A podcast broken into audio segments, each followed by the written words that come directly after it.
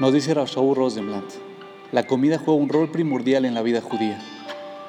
Imagina un casamiento o un bar mitzvah sin comida. Sería como un bar sin alcohol.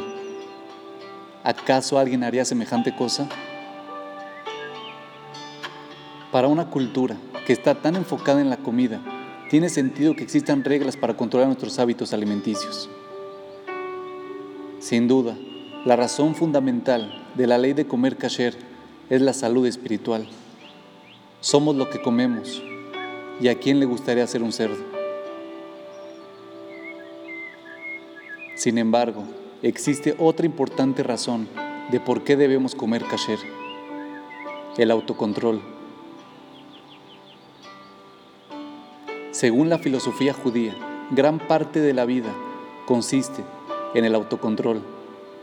Cuanto más control tenemos sobre nosotros mismos, más encaminados estaremos hacia alcanzar logros sustanciales.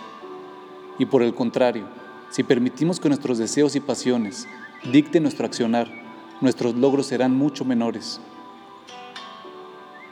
El comer es una gran área de deseo y requiere un serio control, porque dado que todo ser vivo, incluyendo a los humanos, necesita alimento para sobrevivir, estos pueden volver locos a nuestros deseos.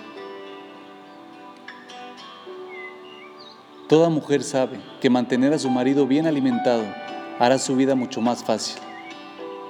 El comer es un área que requiere mucho autocontrol para asegurarnos que no nos dejaremos llevar por nuestro instinto. Por eso la Torah nos brinda leyes que nos ayudan a crear límites y a obtener autocontrol. Pero cierta parte aún depende de nosotros. La comida más sana no sabe tan bien, mientras que la comida chatarra se ve más atractiva. Nosotros también debemos poner nuestros propios límites. Sin embargo, la verdad es que la comida es uno de los desafíos más simples de la vida. Si no logramos superar nuestros deseos en esta área, entonces estaremos ante un gran desafío en áreas más significativas. Cuidar las leyes de Kashrut nos ayuda a autocontrolarnos no solo en aspectos espirituales de la comida, sino también en aspectos más prácticos y relacionados con la salud, lo cual luego se extenderá hacia las demás áreas de la vida.